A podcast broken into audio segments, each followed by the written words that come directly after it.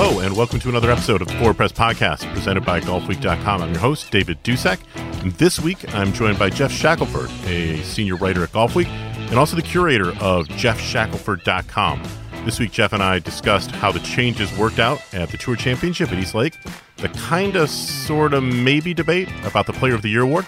We also hand out our birdies and our penalty shots of the week, and we discuss the great voices in sports. You can follow Geoff on Twitter and Instagram at, at Geoff Shack, G E O F F S H A C. You can also follow me on Twitter at, at GolfWeek underscore Dusek, and you can follow me on Instagram at, at David Dusek, D A V I D D U S E K.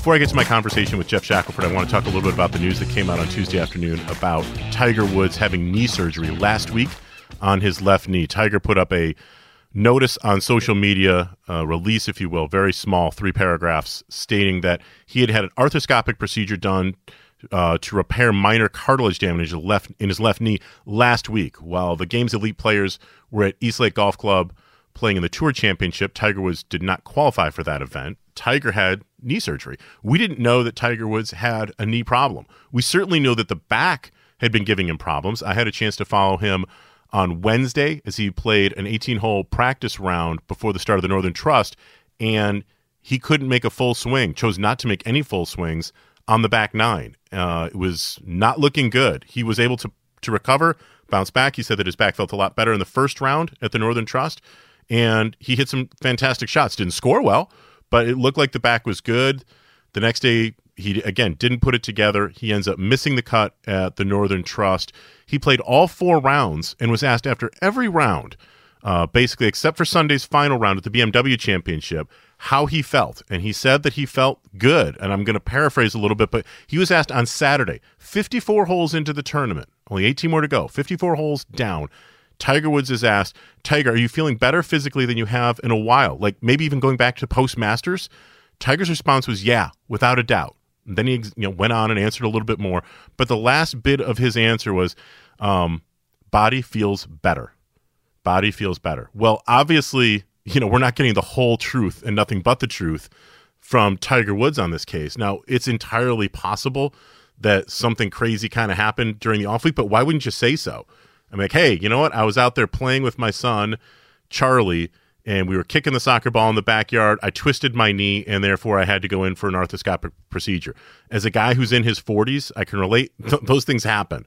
This isn't that, though. We obviously, while as, as Tiger Woods has evolved as a person and has smiled a lot more this year, has seemed to come off as much happier and much more easygoing for the most part with his, you know, the guys he's trying to beat, the other players that are out there on the PGA Tour, the people who are going to be playing for him in Australia for the President's Cup. Tiger Woods' personality, it's been noted on several occasions, has seemingly softened up over the last year or two. But one thing that clearly has not changed and probably is never going to change is we will never fully know Tiger Woods' state of health and his body. He is, I, I believe, answering questions truthfully when people ask about his back. He's going to answer about his back, but not tell you that there's something wrong with an ankle or a shoulder or a neck or something else. At this point in Tiger's career, he is still someone who is hiding or masking, you know, potential injuries or things that are going on. And why he does that, I don't know. At this point, with so many injuries that have beset his career and so many setbacks physically that he's had to try and overcome, I don't understand what he thinks the advantage is of not being forthcoming about injuries. It's not a negative thing. Golfers break down, athletes get injured, things happen. It helps to explain things. And you're just, in some ways, promoting more mystery and more guesswork on everybody's part, a lot of which is not going to be accurate. But the nature hates a vacuum, as they say. And when people think that you're hiding something, there's going to be guesswork. There's going to be people who have educated guess and crazy guesses, and all kinds of things happen. And in a world of 24 hour news cycle, and we're always looking about what's happening with stars. And Tiger Woods is still the biggest star in the golf world and one of the biggest stars in the sports world. To me, it's just it's crazy that we're still getting these instances where we didn't even know that the knee was bothering him to the point where on his first off week, when he knows that the season for him is done, he goes off and has minor, you know, knee surgery, cartilage damage, arthroscopic surgery, it, it's one of those things where we should have known about that. And some things have changed in Tiger's world, and some things clearly are staying the same. And now I will get off of my soapbox, and here is Geoff Shackelford.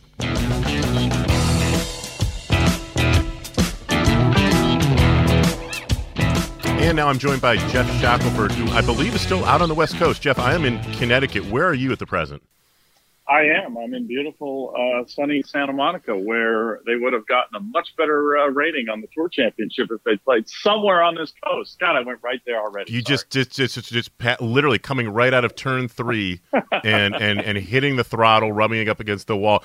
Uh, weather-wise, I'm sure we can get oh. to this a little while. I, I can tell you, up oh. here in New England, it was yeah. a beautiful, crisp about 73 or 74 degrees. I heard there was one cloud in Rhode Island. I'm not 100% mm. sure, but at least mm. where I was, um, it was stunningly gorgeous. I know that the weather's always great in Santa Monica this time of year, and yet there they were, the world's greatest players, uh, amassed at East Lake once again, and it looked like everybody had just stepped out of the shower starting on yeah. Monday until the end of the week. So what what what is your overall impression? Rory McIlroy obviously is our winner of the Tour Championship and the overall FedEx Cup played really, really well. Outdueled Xander Schauffele. Brooks Koepka fades down the stretch.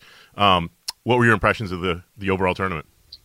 Well, I gave it a B this morning on morning drive, uh, bright and early when we are uh, recording this here on Monday, and I I'm going to stick with that. Uh, I was in, I'm in a better mood now than I was at, at 4:30 this morning, but I feel like it had it finally did what the tour has always needed to do, and what a lot of us writing over the years criticized them for, which was make the finish compelling and easy to understand. Now, I have quibbles about a lot of elements in terms of the points that you got for winning a major, the points that went to some of the playoff events that seemed to kind of, uh, you know, the, the, the, the equivalent I, I put it with is, is a, you know, this year, let's say the Dodgers and Yankees are the, have the two best records. They get home field advantage, but they suddenly, they lose one game and they lose that home field advantage all of a sudden through the playoffs. It, it, it, just was weird in those playoff events for Rory and Brooks to to kind of lose where they had clearly been the, the dominant player. so coming coming out of the very first event, all of a sudden Patrick Reed's in the right. driver's seat, and where the hell did Patrick Reed come from? And yeah, great. He, I mean, so he that, played well, but it, you're right. Uh, it seemed like they were weird. so heavily weighted that a, yeah, a season's heavily. worth of yeah. good good golf could be eradicated by one result and the problem with that, of course, is that we hear all season long about these points and we get updates. And I mean, any fan with any kind of connection to the tour had to be just sitting there going, you beat us over the head with these updates and the importance of, of getting points. And then all of a sudden, uh, that's just kind of thrown out the window. So that they need to work on that. The players kind of exuded a, a little bit of an exasperation with that as well. And, and of course, you don't want them doing that because next year when uh, somebody's on the fence about playing some event, they'll, they can't say, hey, you know, every point matters. Well, no, it turned out at least on the upper end, obviously with the top 125 and getting in the top 30, things like that, still important to, to, to get, you know, every point. But when you're talking about stars and the big names getting there and caring about this competition, they had to be sitting there going, uh, well, gosh, you, you didn't quite reward me like you should have for the majors. And I had to, you know, they got rescued by Rory and Brooks playing so well, but that they started, um, with a deficit was a little weird. And then one last thing, I also thought it was, uh, that, that all said, I don't, I love the staggered scoring. I thought it worked, but I still don't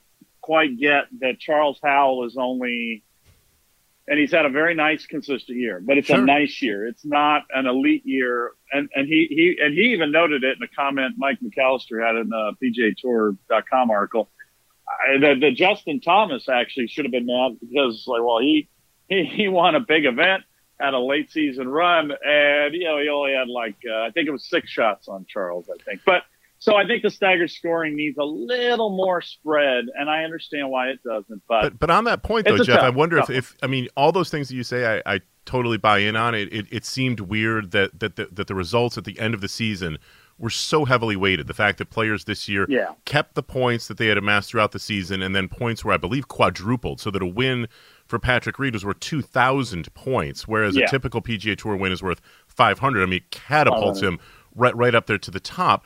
Um, and it, maybe it's a little bit heavily weighted, but I don't know, and, and you tell me, does the tour really care about that? Because at the end of the day, the way that they think of golf is as a product. I mean, much more in terms of the entertainment value on that. And what they ended up getting on Sunday was a very simple thing for people to understand. Whoever wins yeah. today wins the FedEx Cup, and you take a look at the leaderboard they had, and on the back nine, you've got Rory McIlroy, Xander Schauffele, and Brooks Koepka right in the mix. It's really simple. Am I wrong in thinking that the FedEx Cup system – at least in terms of this year, ended up working for the tour? Yes, yes, and we and you know a lot of us writers have hammered them for years for not having it be simpler, having it make sense, um, and and playing out kind of the way it did. So they listened to the the criticism, and uh, you know these are I'm, I'm, quibbling, but I think these quibbles are important because it took many years, and they finally kind of listened to what players and media uh, said. Um, so I, I think that it was a success in that sense. And, um, and frankly, I think the last day would have been a little bit more compelling.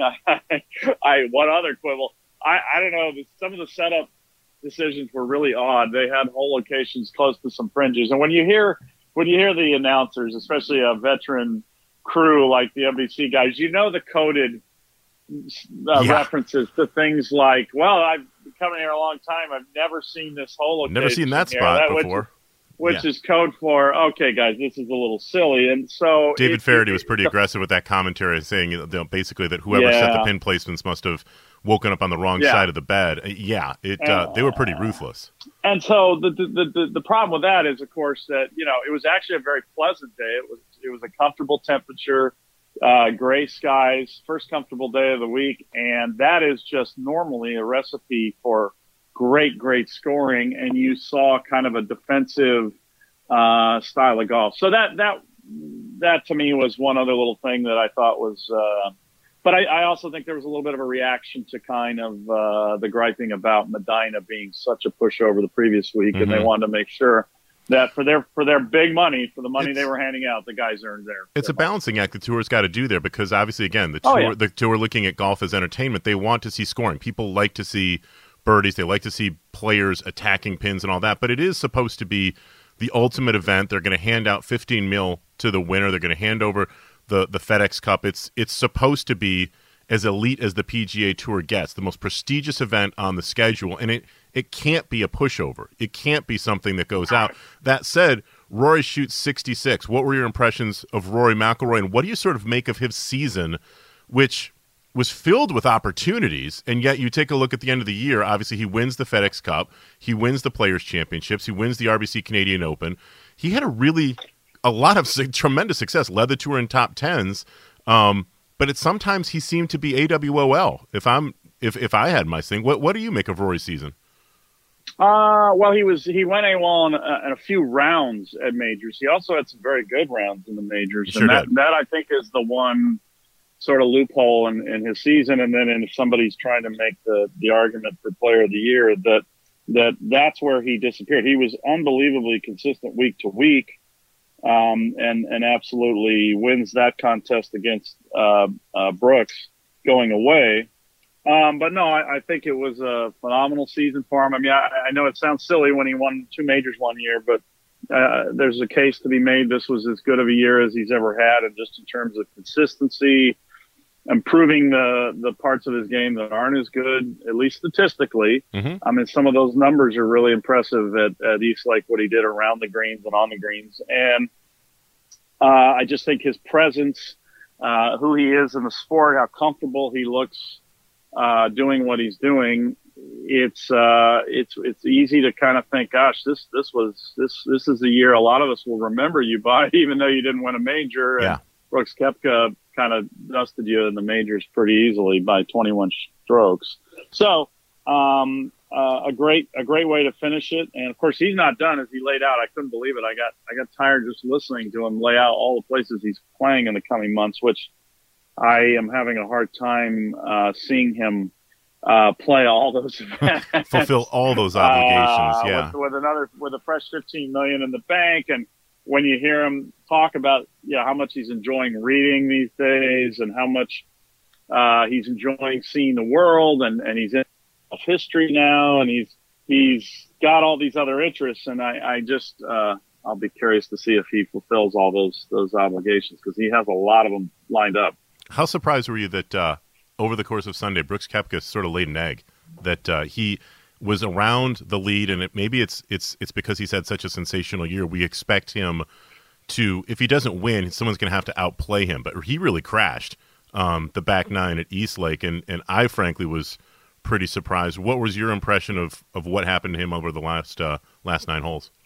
Well, it just looked like he lost uh, faith in the driver, and, and it was going all over the place. And uh, I don't I don't think when you have a situation like he did where he lost a, a ball there and and I, it and and it just takes you uh, out of your your kind of element. Whatever you're, if you're feeling just a little off, it it, it accentuates that, and I think that's uh, what happened. It's not a golf course that I would I would normally think of him liking, although I don't really know what golf course he has uh, trouble with but it clearly exposed uh, uh, his game when it when it went a little bit soft. I was I was surprised that he didn't kind of go to the game plan he used at Shinnecock and other places where he's not afraid to use an iron off the tee yeah. and just get himself in play uh, because it's not a super long course. So I, that was the only thing strategically I thought being equipment nerd he, that, that, that, I am, I'm surprised. He carries a driving iron, an oh, old right. Nike yeah. driving iron, all the time with him, and his caddy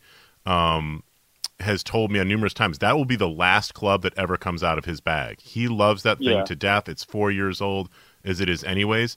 He carries it 240, and with some roll uh, on some of those hills, he could get an extra 20 yeah. or 25 yards, and you know I, I realized that uh, that when when Rory's out there pumping it out 320 and driving it on a string, well.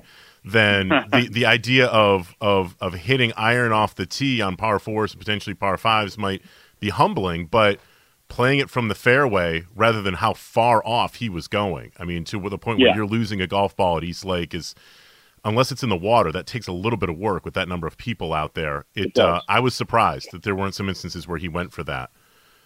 Yeah, no, and he may have just, it may be as simple as that. He may have just kind of got caught up in the moment. But, uh, you know, Xander Schauffele had a similar situation.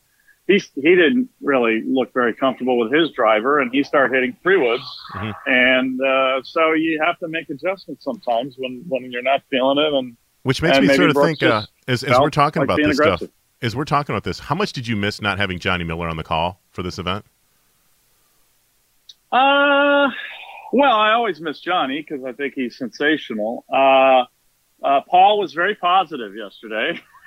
I mean, we didn't hear the word. We didn't hear anything about choking. I, I one of my pet peeves. I, I enjoyed yeah. listening to Johnny as well. Was him in, in, incessantly talking about the grain on the greens was just my yeah. pet peeve. Every time yeah. we saw a green with different colors, he was talking about grain. But but I think that he hit it. He would hit it on the head when there's 15 million on the line. That will get everybody's attention, and, and I don't think it's an accident that guys were spraying it around with the driver. I, I think that there was a lot of tension out there. I think guys wanted to win. Rory handled it great, drove the ball well. He finished the day, or finished the week, I should say, number one in strokes gained off the tee. So obviously, that when when Rory gets it going with the driver and is sort of feeling himself, and you can see just in his body language, he really wears his emotions, and you just you know exactly by the way he's walking down the fairway where he is mentally. Um, yeah, that was one of the things that I think Johnny would have picked up on right away is that Rory is walking like a guy who's on his way to the accountant with a $15 million check, and Koepka and Schauffele are more than happy with what they're going to probably get. I believe what Schauffele got got five million and Koepka got whatever, It was just ridiculous money. But um, it was one of those instances where it was the first time this year I'm like, oh, Johnny would have been talking a lot about pressure at this point, and I really didn't hear that on the broadcast. Yeah, Ori Ori would have been questioning the strategy because that was he loves that kind of golf course setup. Uh, he loves the U.S. Open style, thick rough, uh, pretty pretty narrow fairways and touch pins, and I think he would have. Uh, I, am sure. Well, I'm sure the choke word would have come out at some point, but I think he also would have been, yeah, getting into those tactical decisions that we were just talking about. Um, more than I, I was surprised. I mean, Paul brought, I think, touched on it a few times, but I was surprised he didn't. Uh, uh, with 18 hole coverage, call it out a little bit sooner when it was it was pretty clear uh, fairly early on that, that Brooks was uh, just not the driver was just right. not clicking this week. Yeah, he yeah. wasn't right. So let's go on to this one, which is sort of a topic that I don't know if if if the guys at NBC Tirico mentioned it. Uh, some other people have mentioned it today. We're recording this on Monday afternoon, East Coast time. The Player of the Year award, which to me, going into the FedEx Cup playoffs, there were only one or two players other than Brooks Koepka that I think even had a chance, and Rory was one of them. I mean, there was a scenario where there was a path that Rory could could be a contestant along with Koepka in Player of the Year, and obviously looking at the scorecard, Koepka gets a runner-up at the Masters, wins the PGA, um, is a runner-up at the U.S. Open at Gary Woodland, and has a top four finish at the British, which is pretty damn heady stuff. There's a couple other wins that are sort of sprinkled in there as well. McIlroy yeah. ends up leading the tour in top tens. He has three wins. Obviously, the Tour Championship. He wins the Players Championship, the uh, the aforementioned RBC Canadian Open. He wins. Um, is the leader in scoring average on tour. Um, ends up leading in a couple other statistics, and and you know at the end of the day, finishes on top and outduels Koepka in the last event. Where do you stand right now on Player of the Year? Uh, it's Brooks Koepka, but I, I mean I'm not going to mock the uh, the idea that there's a debate there and an interesting discussion because one, it, it it's a great way to sort of recap the year and remind us of uh, what two great players did.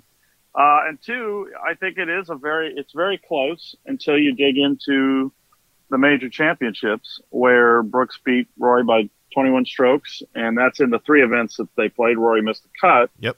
Brooks made all four cuts and he was 18 strokes better than um, Xander Schauffele. I wrote a piece for the uh, upcoming uh, Golf Week, kind of a little deeper dive into the things we learned from the majors. And so obviously I went into some of those numbers and I don't want. I mean, I'm not going to go beyond this year, but but we do go back to the piece about what he's done in the major championships because that doesn't pertain to this year's Player of the Year argument, but just this year's numbers and the domination there, and then you go back to other years and you see how few times somebody won that that low score in all four majors by more than a few strokes, and then here we have somebody who did it by by 18. Um, that is just that is just an incredible year and so to me, the, the majors are sort of the, the tiebreaker when you look at the, the entire season. And it's just an easy, easy uh, decision once you look at, at those numbers and his finishes, and that he was just a few strokes away from winning three major championships. If you if you're going to put if you're going to put check marks as positives for people, obviously you know winning a major championship is the biggest check mark you can put in. And frankly, I put a big check mark against Rory for missing the cut at Portrush. Um, you know, I understand that he was under probably more pressure and strain than any other player heading into that week. Um, I think a lot of that pressure was self imposed, but there was a tremendous amount of pressure that was put on him by the Irish media and the fans and the European tour and their, their fans. Everybody assumed that this was this was Rory's Open, and to miss the cut, as as great as he played and as valiantly as he played, and, and what a great story that was on that Friday evening when he finished the end of the day, like I don't know that you can be in the player of the year contention. I guess he, he is, but but you can't win player of the year and miss the cut in one of the four biggest events there is. Um, if you, especially if you didn't win one of them. So for Brooks Koepka to finish top four in all four majors, and for Rory not only to not win one but to miss the cut in one, to me yeah. is is a, is a big check against. So I, I agree. Yeah. I, I think it's Koepka. I, I like the fact that Rory, at least towards the end of the season, has made it interesting. But I, to me, it's a pretty clear, um, pretty clear choice that it's Koepka. If you think about the tournaments that we've now seen with the 2018-19 PGA Tour season and the Major Championship season now in the books, what was your favorite event that that we saw unfold this year? What was your favorite tournament? Mm, boy, I, I, mean, it was such a good year in the majors. Um, it really was. The Masters, yeah. I mean, the Masters is the obvious choice. Um, but you know the U.S. Open turned out to be a, a pretty spectacular uh, finish, and and the PGA was a spectacular finish after uh, what seemed like a runaway, and then the Open was just uh, created so many uh, in, um, sort of indelible images to, to, to use a cliche, and and to uh, and the celebration of, of Royal Portrush's return and how well that went. Um, it, it was just an amazing year for the majors and, and a great year for golf. So, but uh, it'd be nuts not to pick the Masters. As uh, it's just a shame that it's not up online or, or there hasn't been a replay yet on Golf Channel to kind of enjoy it a little bit more. Boy, if you want to bring, if, if, if you think that the people at uh, YouTube aren't getting phone calls every time somebody puts a clip up from from a you know of that tournament, that the Augusta National Golf Club isn't watching that like a hawk. Um, you can go up, I know, and, and watch old uh, versions Right. of that. You go up Right. onto their website, and they have it just it's it's it's great. You know, in the weeks leading up to the Masters, I always love going back and seeing the old footage and seeing those things. But but you're right, it's it's pretty hard to top Tiger Woods dueling, you know, outdueling Koepka, Dustin Johnson. Um, there's Oh, some other players. Rickie. Fowler was in the mix on there on that golf course.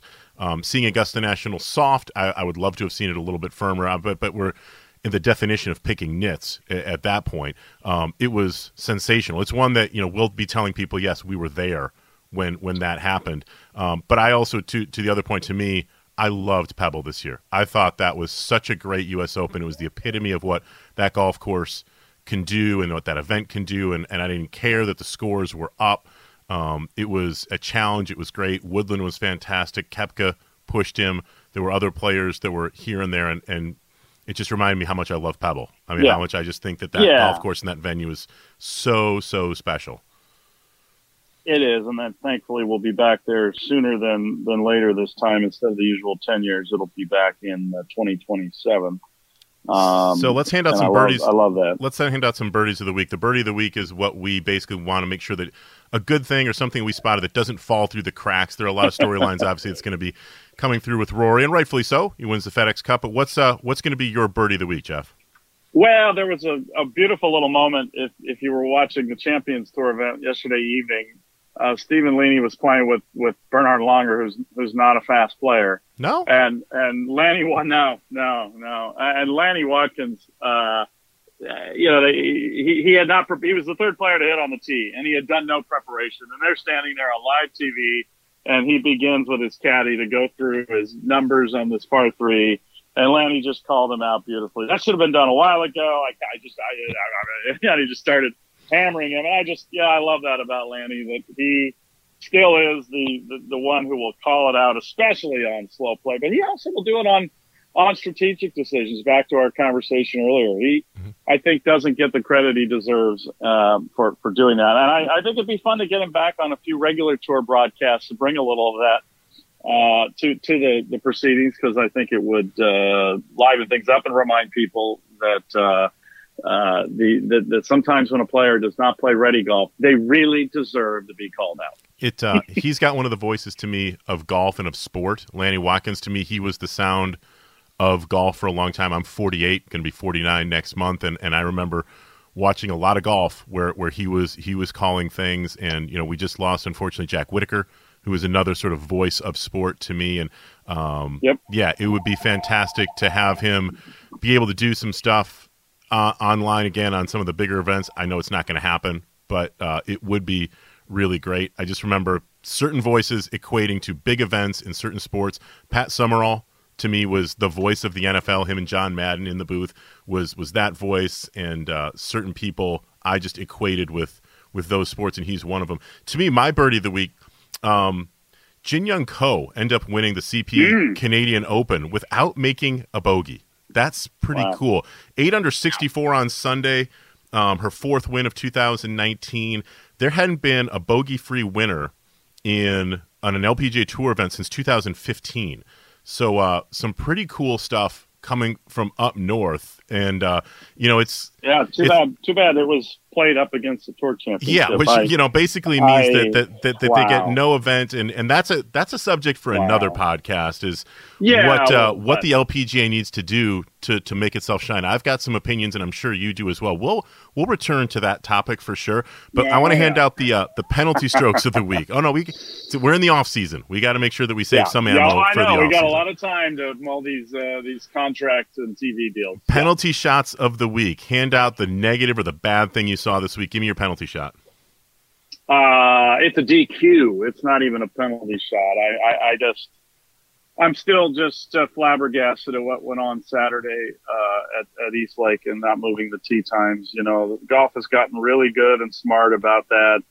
You had a 30 player field. I'm, I'm, I was not there. I'm sitting here on the West Coast watching the weather all week, knowing that Saturday's forecast was was the bleakest in terms of storms and uh, that that it was decided, and and I think there's knowing the people who do that work.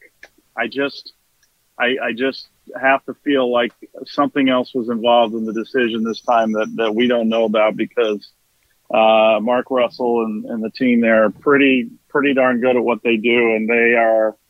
I've watched them. They let me they let me come in and watch them work, and I, I know how diligent they are about worrying about fan safety and giving people enough time to get off the course and all those things. And you know they are very lucky that no one no one died at the tour championship, and it was uh, it was it was a, a, just an enormous blunder. And I, I think the tour needs to to do some things to reassure fans that they uh, won't let that happen again. Our co- our coworker Julie Kate Culpepper was who's from Atlanta was at the tour championship, and she tweeted out the night before the tee times and right. mentioned that basically that is the last groups are going to be going out, or the basically, I mean, 30 groups, yeah. they're all clustered together. Precisely when the strongest right. thunderstorms are forecasted to come through. I mean, as you noted, we knew that this is going to happen. It's Atlanta and it's August. It's 3:30. That means we're 30 minutes away from a thunderstorm ripping through here and it's basically like the entire southeast. We know this is going to happen. And afterwards a- a- evacuating or getting that number of people you know, and it's not the biggest, most, you know, but there's, you know, fifteen thousand. I'm assuming uh, ballparking oh, it. Crowds, yeah, they get nice good crowds. crowds. So and and getting those number of people, not just off of the ropes and on the fairways, but to someplace safe when there's lightning around, right, is not an instantaneous process. If people are coming to the tournament, they're parking offsite, getting on shuttle buses, right. being dropped at the gates, and then you go through security, and then you go onto the golf course. Well Exiting the golf course is the same thing. You exit, you go through the gates, you stand in along lines, and some of those lines can be biblical in proportion, depending yeah. on where the places are. And then you get on your shuttle. So if, if you know that there's lightning that's going to be around the area, say in a half an hour, 45 minutes, you still know that you're not getting everybody out of there. Um, I it, you're yeah. right. It's a miracle, and, and, thankfully, no one was killed. People were injured. I believe the number was six that were hospitalized or at least needed attention. Um, but it really calls into question like exactly eh, to me it's like I understand the tour wants the tour championship to be televised, they want it live. If there's going to be rain and there has to be a stoppage of play, they want to get the most golf in there. Nobody wants to go off early to but better to have a lower TV rating or an awkward you know, sort of television broadcast than to literally put the fans and the players and the and the volunteers and all the people in danger. There's no need for that. Yep. So it's no, golf. No, we're, we're, it's, uh, we've got to keep this whole thing in perspective. Yeah, it, it was it's it's not a good one. What's your bogey? So my bogey or of the week is penalty uh, stroke, penalty stroke of the week. All of the above. To me, it's just a big stink, stinky egg that Dustin Johnson laid all over Atlanta. Um, and to me, uh, mm. uh, again, like our coworker Steve DiMeglio sort of pointed out that Dustin, pardon me, it was Dan Kilbridge who wrote up for uh, GolfWeek.com that uh, DJ basically mailed it in, you know, and that mentally he felt fried. He was playing bad golf. He wasn't making putts and nothing was going right for him. And my question to Dustin Johnson is if you think that this season zapped it from you mentally and that you were just overly fatigued at the end of this year, wait till next year. Ne- ne- next year, not only do you have the same run of tournaments in the con- condensed schedule, Dustin Johnson, being one of the elite American players, has a very good chance, if he chooses to, to represent our country in the Olympics in Japan, which right. will be taking place. It's also a Ryder Cup year. So once we get into, say, the end of February and you start the run up to the players, you're going to have the Players Championship, the Masters, the PGA Championship, which is going out to Harding Park next year. The U.S. Open comes back to Winged Foot, and then we're going to be going to the British Open, Royal St. George.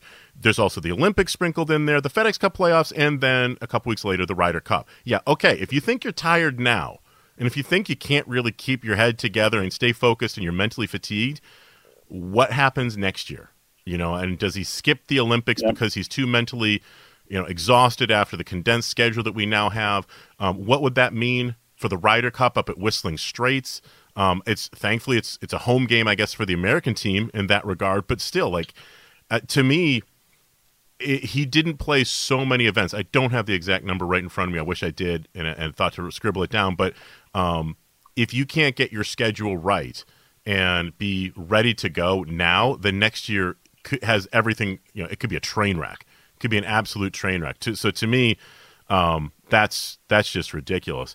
Um, one of the cra- uh, can I can I can please I do jump a, in. Well, I think one I would the only defense I'd well I'd make two defenses. One, I'm surprised actually we didn't have a couple more players hitting a wall like this. Yep. Um, uh, so I think that's a real tribute to the the players uh, of the PGA Tour who, who really gave it their all uh, when this new condensed schedule asked quite a bit of them. Um, so I, I, am not shocked that there were um, stories like that. And then I think the other thing I would say is he's he's having some swing coach issues.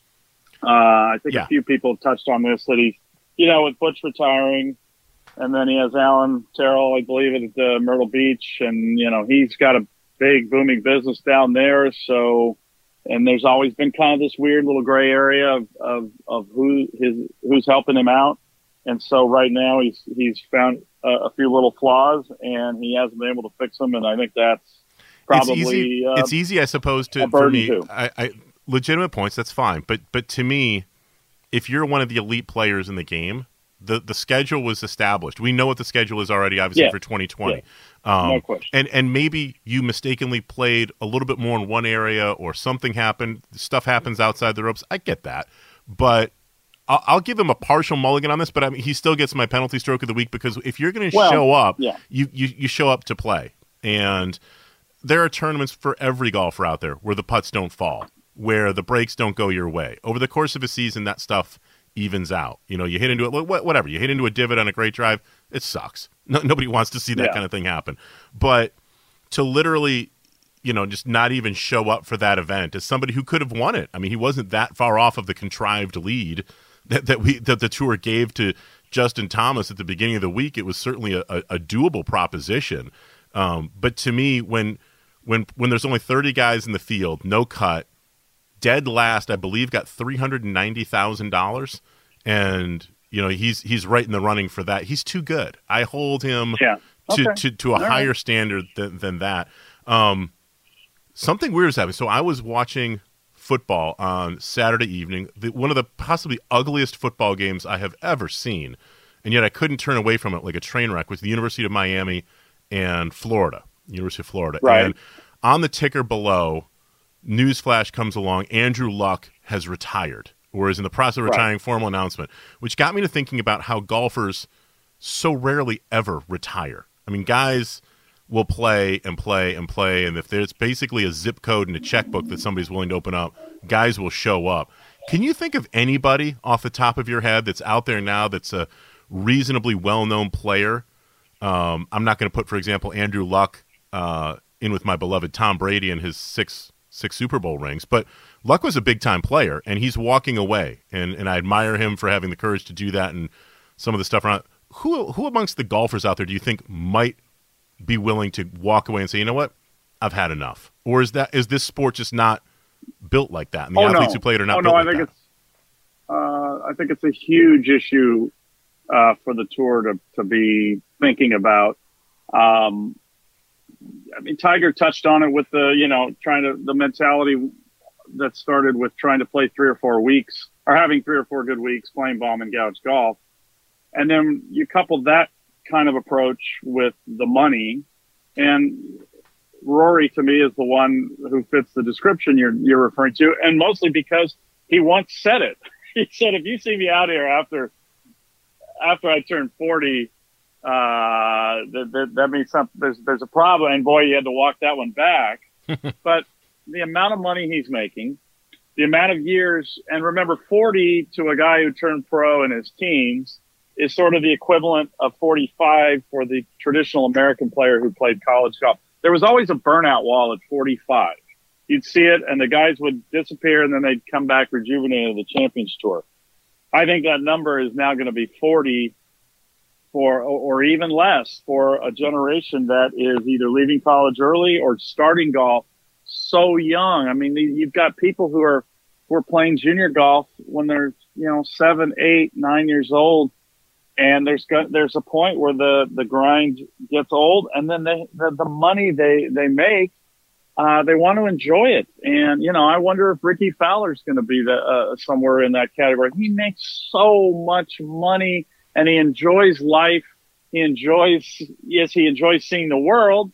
Um, and he enjoys experiencing other golf courses and he clearly enjoys playing the game. You know, there's some people you, you start to look at these days and you go, does he really like, does he really like playing golf? Um, and and then and you well, if that's the question you ask, then you have to think, well, yeah, they're going to give this up as soon as they don't have the itch to make more money. So without looking up uh, without looking it up on Google, explore. you talked you talked about Rory. Without looking it up on Google, what would be your guess as to the prize money he's made in his career at this point on just the PGA Tour? Oh gosh, I have it's it's got to be it's got to be eighty million. So the way that the tour has it now, if I'm reading this correctly, they do not include in his career oh. earnings the FedEx Cup money. So 15 plus another 10, okay. so we're in for 25. Oh. They've got him at almost 49 million, 59, 69. So we're probably talking somewhere in the in the neighborhood of 70 to 80 million dollars PGA Tour stuff. If and they add, have an amazing retirement I mean, so to to me, everything you said is that at some point or another, as glamorous and as great as the travel would seem to be to people who don't do it, even if you're flying private, which I don't do, and even if you're flying, you know, staying at the finest resorts and the the, the nicest rental homes when you go to Augusta and the U.S. Open and, and various different places, and you're the one more beautiful dinner to attend and another where everybody kisses your butt. Um, that gets old that gets really right. old. And the idea of sleeping at home in your bed and doing things that you want, not things that your agent is telling you you have to do, starts to, I would imagine, seem really, really appealing. And um, yeah, I, I think you're right. I think at some point somebody somebody's going to wake up, whether it's Rory, whether it's Justin Thomas or Jordan Spieth, who, any of these guys of this generation where they've made more money than they're going to be able to spend and are well thought of. They've won some majors, and they're like, you know what? Yeah, I can hang this up. I can play golf on my terms. I can take up other things that I enjoy in life, and uh, and have my accountant keep telling me that uh, I'm going to be doing good things. It it's going to seem really appealing. It would be nice if writers knew about this problem, wouldn't it? Well, um, yes, we would love to experience this problem, but we, we never will have that financial luxury. Uh, and I won't go down a rat hole, but maybe one of those fall podcasts because because I, I know you and I disagree, but I I also think um, that the way the game is played now mm-hmm. and the way the equipment allows them to play the game, I, I increasingly I've heard good players talk about how the game is not as interesting and fun um, as, as, it should be. now that. they used to blame the golf architects, and a few of them still do.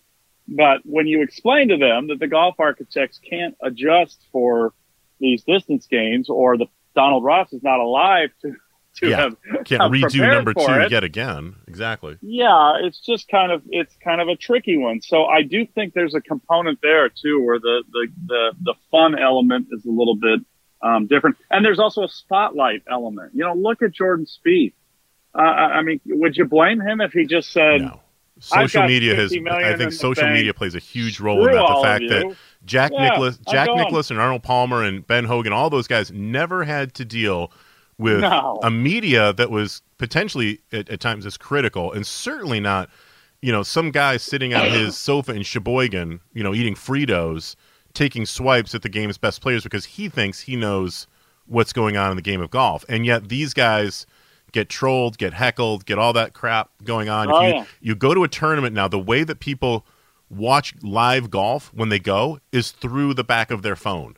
I, it, when it just kills yeah. me to see Bizarre. people lining up, Tiger or whoever, Koepka hits one, you know, along the right side, along the rope line, yeah. and a hundred, and I'm not exaggerating, a oh, hundred no. cell phones will pop up a world's great player is about to hit a shot and you're watching it through your phone so that you can document to your friends on Facebook, Twitter, Instagram, or, or Snap, hey, see, I was here. I'm documenting this. And it just is yeah. pathetic. It's absolutely pathetic. It's, it's, bizarre. It's definitely bizarre. And and someday they'll look back at all those photos and go, God, what a strange time.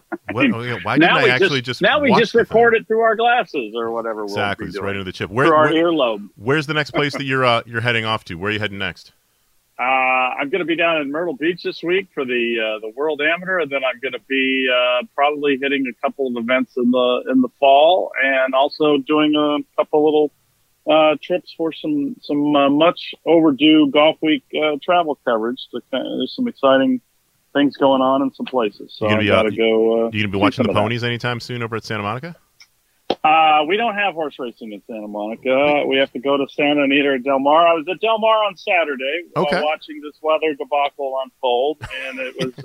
Um, and thinking, gosh, wouldn't it be nice if we were playing at La Costa or Torrey Pines? Uh, you know, seventy-eight Hold on. degrees. You're advocating Torrey Pines. Mark this down. Okay, it is the 26th. David, I'm, I'm all for no thunderstorms. I'm all for being August by the ocean. 26th. Shaq Being- wants it now, at Torrey. now, just hear me out. Hear me out. Of course, you know I think Torrey Pines needs a lot of work, but by the ocean in August It'd be great. on the West Coast, prime time, the and, and the mood, the mood that it puts the I players in when you're when you're by the sea breeze. Is it? just I, different. I haven't been on the property in a long enough time, but I you couldn't hold this tournament at Bel Air, could you? No, no, no. It, they looked at it for a champions event, and they just they just couldn't figure out how to make it work. So, they, they, but that said, with 30 players, um, you, you should be able to open up a few possible venues in Yeah. terms of, of, of hotels. You even things. mentioned You, know, I, I you, even, you even mentioned I Pelican threw it out Hill. I remember in something you wrote. I you were- did. even Pelican Hill. Throw them out. I mean, how Um, gorgeous would that look? it would look amazing. I mean, if you're playing at, at seven o'clock, finishing at seven, seven thirty um, at night, In Newport and, Coast. and it's the sun is setting right there, and and and and just the the uh, the energy that's in the air around the beaches at this time of year, it just would it would give the event a different uh, feeling. All right, off of way. our soapboxes, I'm going to go and Yeah. uh, and hit some balls. You go travel safe, Good, and I you appreciate you coming on. All right, thanks, David.